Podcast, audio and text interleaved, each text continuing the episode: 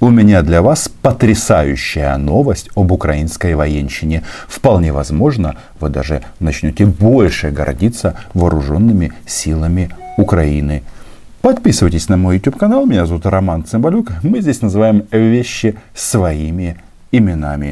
Американские джавелины Украина уже каким-то образом применила. Доказательств этому почему-то не предоставила. Хотя, казалось бы, да? Соответствующую новость обсасывают российские пропагандисты, а, ссылаясь на слова а, руководителя военной разведки. Не знаю, для чего Буданов об этом а, заявил публично. Мне кажется, на российского медведя лишний раз дразнить не стоит. Но, тем не менее, здесь эту новость подхватили, и она им очень и очень нравится. Есть товарищи из Госдумы или Совета Федерации, которые пришли к выводу очень-очень простому, что хоть доказательств нет, но в любом случае из-за американского джевелина а, грохнули по, нет, не по танку российскому, а по трактору, который а, мирно а, перепахивал землю. И люди вместо того, чтобы ждать э, богатый урожай, получили вот этот смертоносный удар.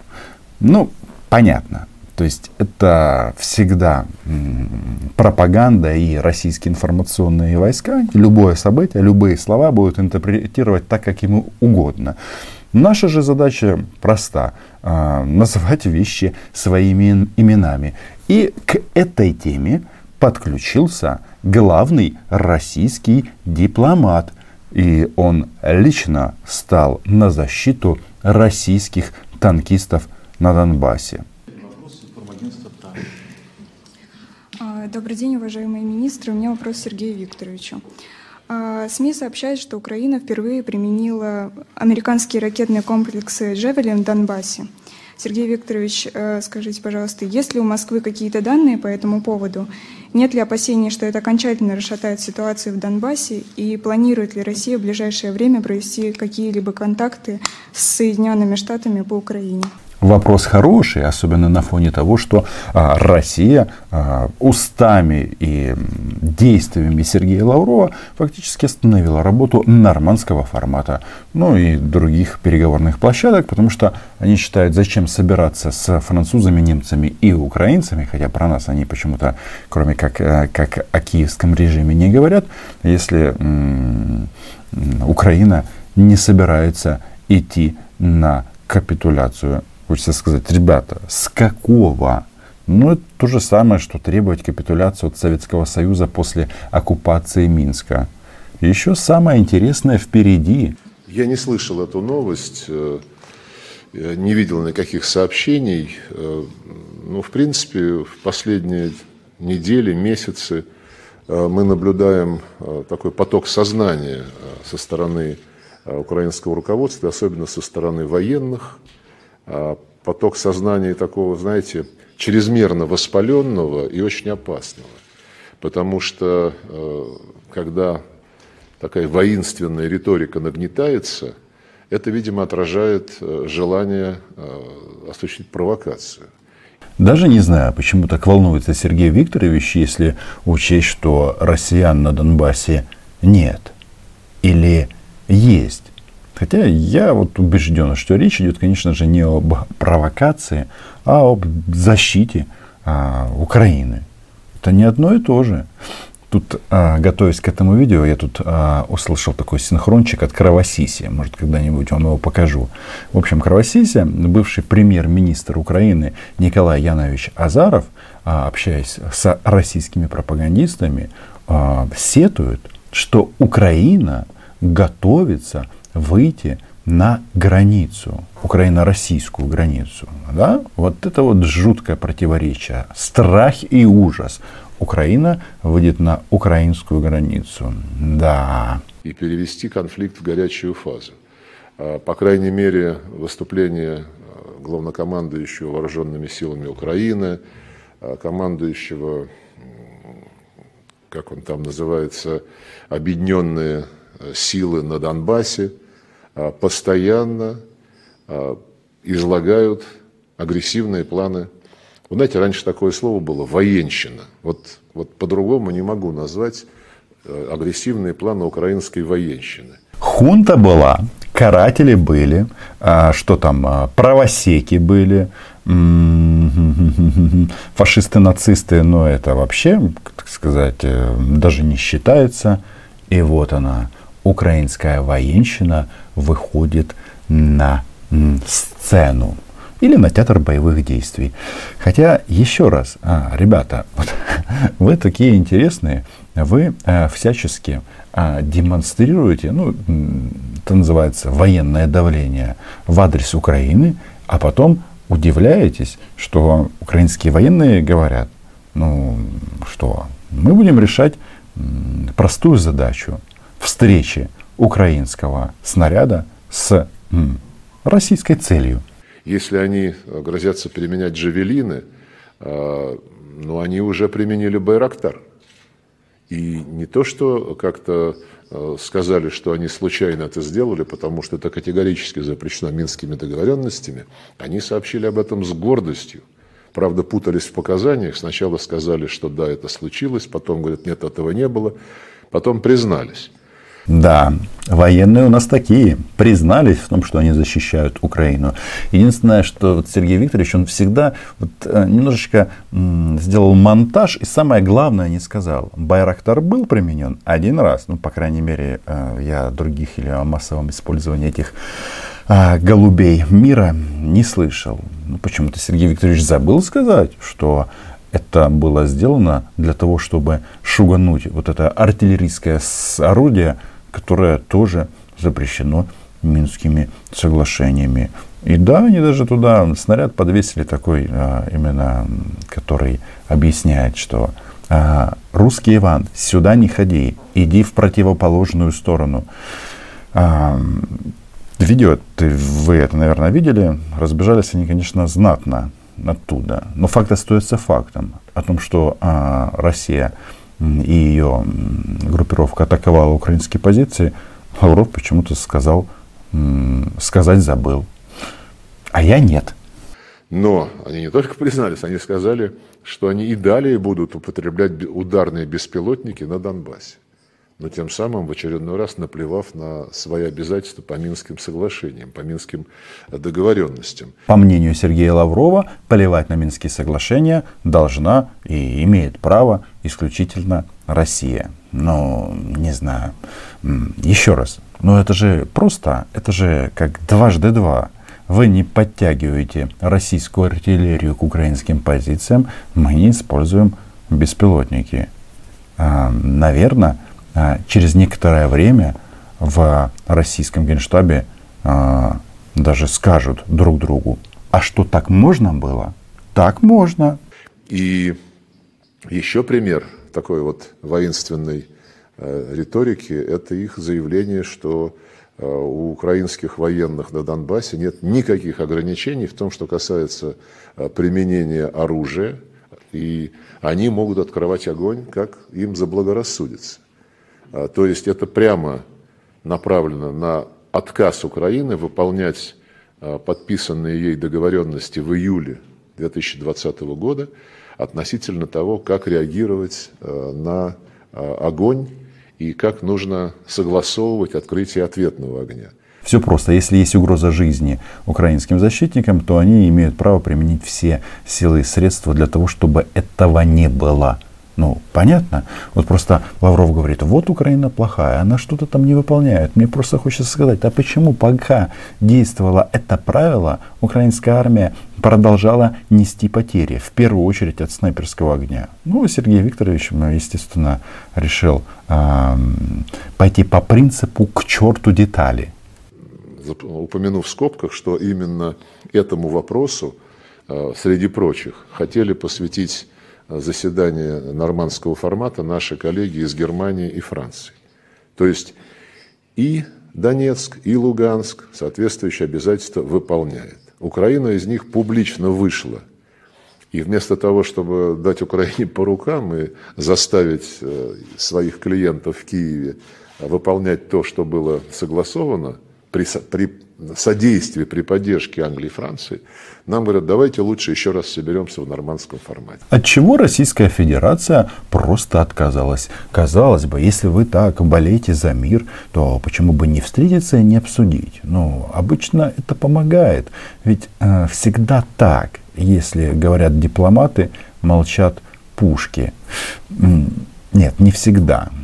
12 февраля 2015 года, когда были подписаны Минские соглашения, российские пушки не умолкали а, до подписания этого документа, ну или комплекса документов. Это путь в никуда, и меня очень тревожит а, то упрямство, с которым Берлин и Париж не хотят поддерживать выполнение минских договоренностей, хотят всячески выгораживать и оправдывать неприемлемые действия киевского режима. Не все хотят играть с Россией в эту дебильную игру. Мол, россиян на Донбассе нет, но именно с Кремлем вы должны договариваться о войне и мире. Хотя нет, с войной они э, бегут сами, впереди планеты всей, а вот миром пытаются торговать. Но что касается Соединенных Штатов, мы уже говорили, что во время Женевского саммита президентов Путина и Байдена а, президент США а, подтвердил приверженность э, минским договоренностям, признал, что необходимо выполнить в том числе и ту часть этих договоренностей, которая предполагает особый статус Донбасса – это обсуждалось и когда здесь э, у нас была заместитель государственного секретаря Виктория Нуланд. Только кто сказал, что американцы поддерживают именно пророссийскую позицию? Потому что особый статус, там масса написано в этом а, комплексе мер но никаких республик там нет. Вообще, конечно, вся эта бодяга, вот эта вот писанина, все эти документы, они м, написаны таким образом, что каждый их интерпретирует, как он хочет. Россия почему-то там видит республики, а мы их там не видим. В документах их нет, соответственно, м, до свидания. А, на Рашу. А, возвращайтесь а, на родину когда она в МИДе и в администрации президента проводила соответствующие встречи и подтвердила позицию, которую президент Байден изложил.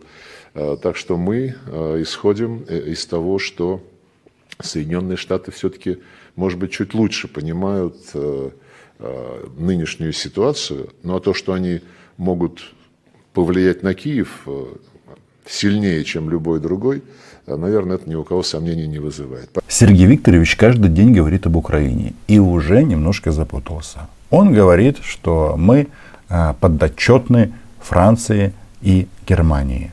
Потом говорит, что нет, это мы вертим Франции и Германии. Теперь выходит, что только американцы могут каким-то образом повлиять. Хотя позиция Соединенных Штатов, как и других а, вышеназванных стран, она проста. Это поддержка территориальной целостности Украины, но и суверенитета. Поэтому посмотрим, насколько а, Соединенные Штаты свои слова смогут воплотить э, в дела, которые будут помогать выполнять минские договоренности. Мы не считаем э, нужным э, создавать какие-то новые форматы. Есть нормандский формат и есть самый главный механизм, который реализует договоренности заключенные в Минском комплексе мер и в последующих решениях. Это я имею в виду контактные группы, где напрямую работают Донецк, Луганск и Киев. Нет, в трехсторонней контактной группе работают ОБСЕ, Украина и Россия. Но вот видите, Сергей Викторович, он говорит, что есть существующие форматы, в которых они встречаться не хотят, и американцев в переговоры официальные вступать, впускать тоже не хотят. Ну, я к этому отношусь очень спокойно, потому что дело не в названии формата. Дело в готовности или отсутствии этой готовности со стороны России а, уйти а, куда? Да за поребрик куда? В ходе очередного контакта между нашими президентами, его время и другие параметры сейчас обсуждаются, несомненно, украинская тема так или иначе возникнет. И повторю еще раз, мы не видим необходимости создавать новые форматы, но и э, при прошлой администрации США У нас были контакты с американскими представителями, не подрывая авторитета нормандской четверки, не покушаясь на прерогативы контактной группы. Такие контакты вполне полезны для обмена мнениями и обсуждения того, каким образом огромное влияние США на киевский режим может быть употреблено на пользу делу.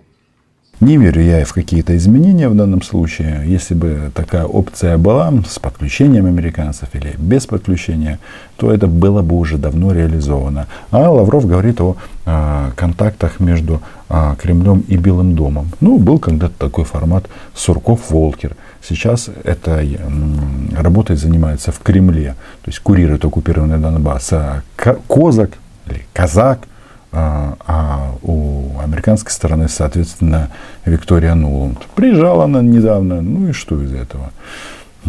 ВОЗ и ныне там. То есть позиции никоим образом не изменились, потому что Россия эту территорию, часть Донбасса и Крыма, она оккупировала, завоевала военным путем, и сейчас они считают, что это их. И в данном случае еще забавно мнение одного человека э, из Совета Федерации – потому что именно Совет Федерации э, уже давал разрешение на ввод войск России э, на территорию Украины. Ну и кто сказал, что это не может повториться? Они говорят, что это невозможно. Нагнетание прежде всего идет со стороны Запада. И Запад, э, судя по всему, пытается решить одновременно э, две задачи. Одна задача – максимально привязать к себе Украину, то есть идет запугивание Украины. А, это Запад запугивает нас российским вторжением. Не знаю, какая-то логика очень-очень странная. Если виноват Запад, то что вы тогда э, свои флаги развесили в Крыму и на Донбассе?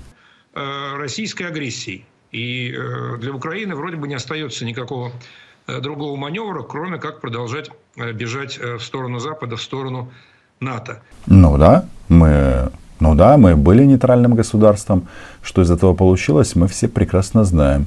Нужно попробовать присоединиться к военному блоку. А НАТО, кстати, это группа успешных стран прежде всего. Э, вторая задача – это э, максимально э, оттолкнуть от России всех ее соседей, уже не только Украину, но по возможности и Белоруссию, и Казахстан, и э, всех других э, наших соседей, с которыми мы прекрасно развиваем отношения. Да-да, я помню заявление депутатов Госдумы на тему «Казахи пошли вон из Казахстана». Это для укрепления связей и дружбы между народами. Виноваты, конечно же, в том, что все соседи смотрят на россиян с, некой, с неким опасением, конечно же, американцы. Этом никто не задается вопросом, зачем России на кого бы то ни было нападать. Никто не вспоминает всю современную историю международных отношений, в э, ходе которой Россия ни разу,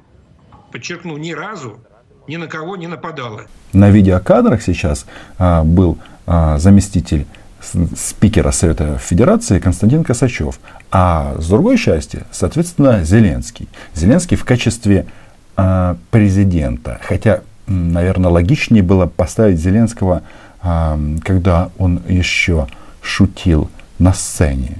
Это же шутка Россия никогда ни на кого не нападала. Ни в случае с Грузией в 2008 году, ни в случае с Крымом, ни в случае с Юго-Востоком Украины э, нигде, ни разу Россия не использовала свои вооруженные силы для того, чтобы захватить чужую территорию. Смешно.